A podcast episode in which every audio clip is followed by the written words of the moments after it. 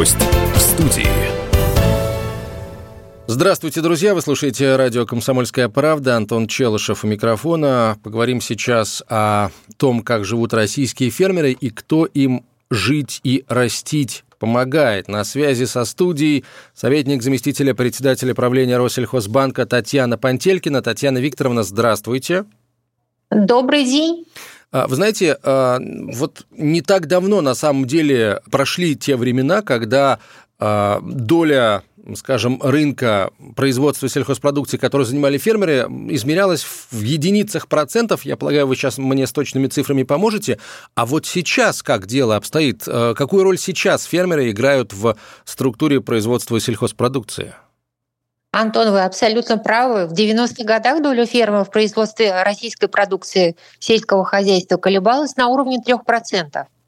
За время работы Россельхозбанка с 2000 года эта доля выросла до 16%, то есть в пять раз. А объем произведенного фермерами э, продовольствия в 61 раз, до 1,4 миллиарда рублей. Другими словами, сейчас очень много продуктов на наших с вами столах обеспечивают именно фермеры. Кроме того, фермерские хозяйства — это такие своеобразные центры притяжения на селе. Мы же хотим, чтобы село жило, чтобы люди не уезжали с села. А что для этого нужно? Работа. Так вот, наши фермеры как раз и обеспечивают таким трудом своих односельчан. Поэтому поддержка одного фермера на самом деле это поддержка и его односельчан. В Россельхозбанке мы считаем, что фермерство — это призвание, потому что это очень тяжелый труд от рассвета и до заката.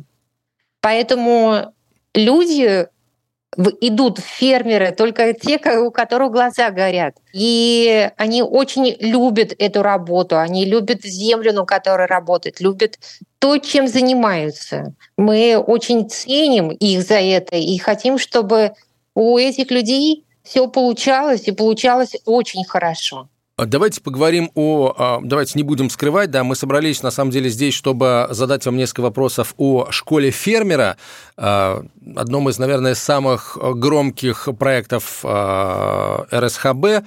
Как появилась идея создать школу фермера? Вы знаете, это стало логичным продолжением нашей работы как с аграриями, так и с агровузами. Шел 2020 год. Пандемийный, мы накопили... напомню. На да, да, пандемийный год. Мы накопили огромный опыт не просто поддержки, а общения с фермерами. У людей огромное желание развиваться в агросфере, выращивать э, урожай, становиться предпринимателями. Когда мы э, сделали для себя некий анализ и увидели о том, что люди, может быть, и хотят, но не хватает для этого как минимум знаний, а максимум еще нужно и применять все это своевременно, вовремя. И те знания, которые получили они много лет назад, у кого-то просто устарели уже эти знания. Кому-то нужен стимул, чтобы начать новое дело. И мы решили помочь этим людям, помочь чтобы люди не тратили огромные свои силы и времени на преодоление тех трудностей, которые, с которыми они сталкиваются в этом занятии. И, кстати, я не зря упомянула 2020 год. Это же был первый год, как правильно вы заметили, когда наша страна столкнулась и боролась с ковидом. Многие люди резонно посчитали, что если они переедут с город на село, это самая будет превентивная такая мера, чем они будут заниматься на селе. Можно, конечно, продолжить работу и за компьютером удаленно, но можно заняться и новым бизнесом, можно заняться расширением этого бизнеса. И поэтому мы в этот период времени посчитали, что научить людей грамотно заниматься сельским хозяйством, это необходимо. Так и обозначились главные задачи школы фермера, новичков, научить строить рентабельный бизнес, причем обращая внимание с нуля, а действующим аграриям помочь вырасти и стать эффективнее. Ну, на самом деле задача, а, я так полагаю, была еще сложнее, потому что на село переехали не только, скажем, люди, у которых есть за плечами некий опыт, может быть, опыт семейный, там кто-то в предыдущих поколениях работал на земле и осталась вот эта тяга. Ведь переехали в том числе и те, кто жил в городе, родился в городе и вполне себе городскими вещами занимался, там в офисе э, сидел за компьютером, работал. Такие люди тоже захотели начать свой бизнес, и, безусловно, им еще больше нужно, нужно знаний было. Я хочу, наверное, узнать о том, какие цели вы перед собой, вы как команда Россельхозбанка перед собой поставили, и, собственно, удалось ли их все достичь вот за три года существования проекта? С удовольствием поделюсь и результатами и какие мы для себя цели ставили. Команда Россельхозбанка, во-первых, мы хотели дать возможность действующим фермерам реализовать себя в этой области, которую они уже э, начали, которую они хотели бы дальше развивать. Например, если человек э, всегда занимался растеневодством, а хотел бы заняться животноводством, конечно, э, школа фермера — это та самая площадка, на которой они смогли это и получить. И, и полученные знания в этой области помогли нашим фермерам диверсифицировать свою, э, свою деятельность, свой бизнес, и самое главное, избежать э, грубых операционных ошибок, избежать штрафов и убытков. Во-вторых, благодаря нашей образовательной программе а, в регионах появилось большее количество фермеров. Вы абсолютно правы, когда сказали, что э, городские жители, э, те люди, которые сидели за компьютером, и более того, я даже готова назвать те специальности, которые мы у себя встретили в качестве студентов, были у людей, когда они пришли к нам обучаться. Это были и врачи, и учителя, и э, отставные военные, сотрудники судебной системы. Поэтому мы особенно гордимся такими выпускниками, которые начали бизнес, которые развивают свою деятельность в агросфере. Еще что мне особенно хотелось бы отметить о том, что каждый студент, который зашел в школу фермера, стал нашим клиентом. Они открывают расчетные счета, они получают кредиты. И мы с нашим студентом не расстаемся после окончания этого проекта, потому что еще больше, наверное, у них появляется вопросов, и наши сотрудники по всей Российской Федерации в региональных филиалах готовы ответить на любые вопросы, которые возникают в их деятельности, начиная от банковской деятельности, заканчивая мерами господдержки от Министерства сельского хозяйства.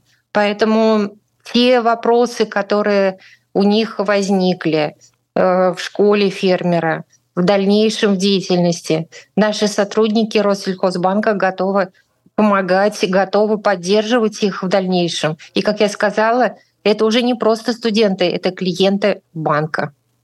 Так что те цели, которые мы перед собой ставили, я считаю, что мы не просто их достигли, а даже перевыполнили. В чем особенность э, занятий в школе? Чем они отличаются от занятий в том же агровузе, который, казалось бы, ну, тем же самым занимается? Когда мы разрабатывали методику обучения, то приняли во внимание самое главное, пожалуй, что людей надолго нельзя отрывать от работы.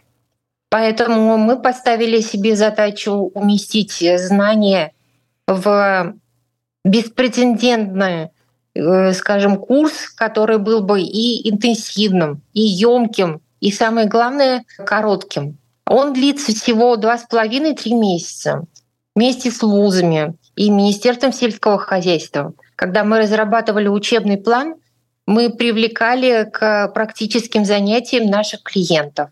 Наши клиенты предоставляют бесплатно студентам свою производственную площадку для получения знаний. И на самом деле это настоящее огромное богатство, когда студент, который только видел по телевизору сельское хозяйство, приехал на площадку к уже состоявшемуся предпринимателю, бизнесмену и увидел, как это все работает, потрогал, попробовал и у себя захотел также повторить.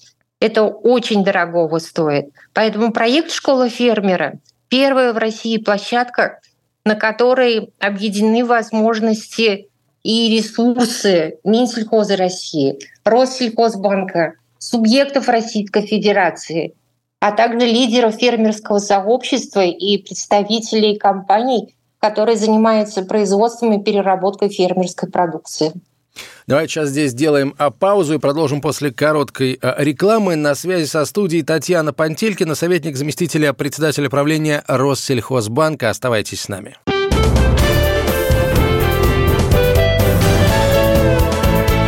Гость в студии.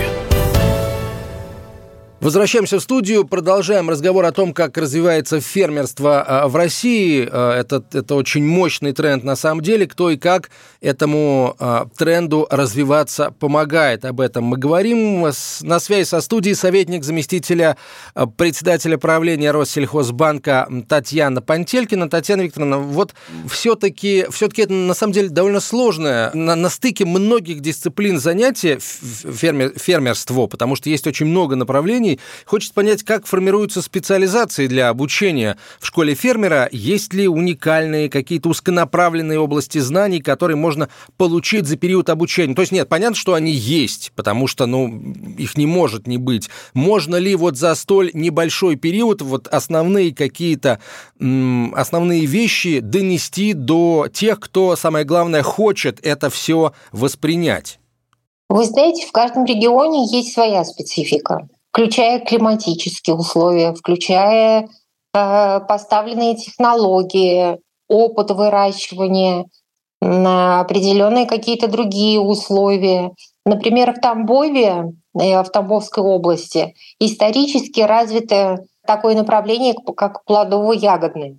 Кроме того, э, мы приняли во внимание то, что каждый регион уже какие-то свои направления активно развивает, и их нужно диверсифицировать, приняли во внимание рекомендации Министерства сельского хозяйства и, конечно, ориентировались на то, что появились новые тренды, такие как, например, виноградарство, органика, сити-фермерство, агротуризм, и за 8 волн проекта «Школа фермера» мы насчитали около 40 специализированных программ, в рамках которого обучались наши студенты. И, казалось бы, может быть, даже одинаковая какая-то специализация, выбранная, ну, например, растеневодство. Но в одном регионе, где специфика выращивания этой культуры будет, она будет одна, в другом регионе другая. Кто-то лучше выращивает огурцы, кто-то лучше выращивает помидоры. И, конечно, все эти знания мы использовали для того, чтобы правильно сформировать специализацию для обучения. А, хорошо, а как оцениваете успеваемость студентов? А, и, может быть, э, давайте поговорим о том, какие работы они выполняют по итогам обучения в школе фермера? Смотрите, цель школы фермера, чтобы студент после наших занятий смог реализовать себя в агробизнесе. Поэтому каждый студент разрабатывает бизнес-план по выбранной специализации. Рентабельность, жизнеспособность этого бизнес-плана — это и есть основные критерии оценки работы нашего студента. Выпускникам по итогам уже того, как они защищают, выдается диплом государственного образца и они имеют право, как я уже и говорила, податься на грантовую поддержку. Формально они получают э, и теорию, и практику от успешных наших уже клиентов, которые состоялись в этом бизнесе. Поэтому их основная задача, как правильно применить это в жизни. Поэтому главный экзаменатор — это сама жизнь. Ну, жизнь, я так полагаю, она не только их экзаменует, но и дает возможности, потому что если вот эти вот, собственно, наставники, менторы, э, ваши клиенты, действующие, опытные, э, видят в своих э, студентах, своих слушателях действительно потенциал и возможность получить какой-то, например, новый источник э, сырья для своего производства или, например, э, канал сбыта для своей продукции, который послужит сырьем для, соответственно, э, производства чего-то нового, чем будет заниматься вот новоиспеченный фермер, это же тоже такой очень серьезный, серьезный эффект программы. Да, поэтому с огромным чувством и гордости, и благодарности за наших выпускников, которые оправдывают и частенько даже превосходят наши ожидания, реализуют свои проекты успешно. Татьяна Викторовна, проект действительно уникальный, и действующих сельхозпроизводителей он что называется, э, привлек и аграрные вузы. Ну, то есть масштаб действительно очень серьезный. А насколько я знаю, для обучающихся это все бесплатно. Почему? Вы правильно заметили, что проект бесплатный для студентов наших, потому что поддержка фермеров, ну, это в нашей ДНК. Ведь мы не только финансовый институт, который показывает э, прибыль, растет в своей деятельности, мы еще и выполняем такую важную миссию по поддержке э, села, по поддержке тружеников АПК тому же, как говорил наш э, председатель банка, лучшие инвестиции — это в образование. С точки зрения банка также могу добавить, что финансово грамотный и эффективный агробизнесмен — это самый надежный клиент. А, расскажите о том, как взлетали, с каких регионов проект начинался. А, пилотный проект наш был запущен в четырех регионах Российской Федерации — 1 сентября 2020 года. А какие же это регионы? Башкирия, Ставропольский край, Московская и Новосибирская область были выбраны для участия в нашем проекте не случайно. Именно в этих регионах доля э, малых форм хозяйствования наибольшее количество. И поэтому, когда мы задали вопрос, какие регионы могли бы участвовать, эти регионы откликнулись с огромным желанием и удовольствием и дали фермеров, и дали э, тех производителей и тех э, успешных бизнесменов, которые могли бы встретить наших студентов у себя на производственной площадке. В Новосибирской области и Башкортостане студентов научили производить мраморную говядину и варить сыр. В Московской области как э, собирать мед, э, выращивать э, ежевику, картофель и другие полезные продукты. А на Ставрополье здесь было несколько специализаций сразу выбрано на том, как правильно надо выращивать коров, о том, как нужно правильно выращивать коз, но еще также и картофель. Поэтому здесь сразу несколько новых тем появилось, и специализаций появилось. И на практику студенты пришли наши, к нашим клиентам, как я уже и сказала, к нашим успешным клиентам, которые уже не первый год занимаются в этом направлении этим бизнесом. Они поделились опытом, они рассказали, как надо выращивать, как вести производство, как наладили технологию, как выстроили отношения с торговыми сетями, как логистику правильно выстраивать. Во всех проектах, не только в пилотном, мы уделяли пристальное внимание самым актуальным темам и вопросам сегодняшнего дня. В них входят и кооперация, и органическое производство, и агротуризм. Мы готовили наших выпускников к возможности, э, чтобы можно было использовать максимальное количество мер поддержки от Министерства сельского хозяйства, потому что выпускники школы фермера э, имеют право податься на гранты и получить дополнительную поддержку от Министерства сельского хозяйства.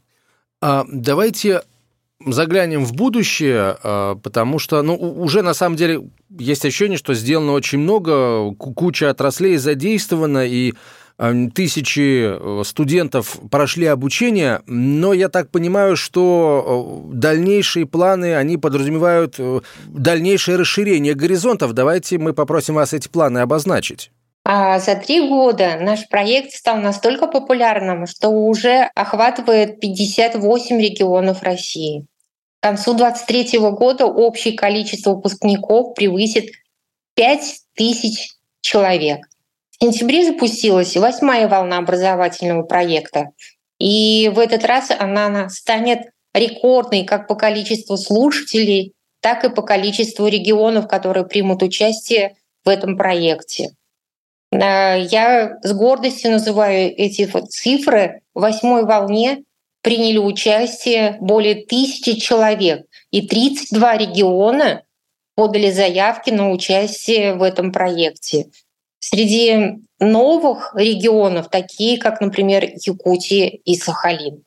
Мы не останавливаемся на достигнутом и планируем расширить географию нашего проекта.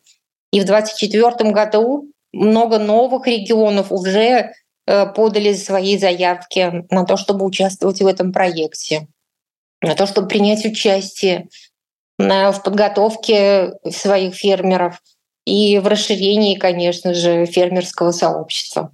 Татьяна Викторовна, спасибо вам большое. На наши вопросы отвечала советник заместителя председателя правления Россельхозбанка Татьяна Пантелькина. Гость в студии.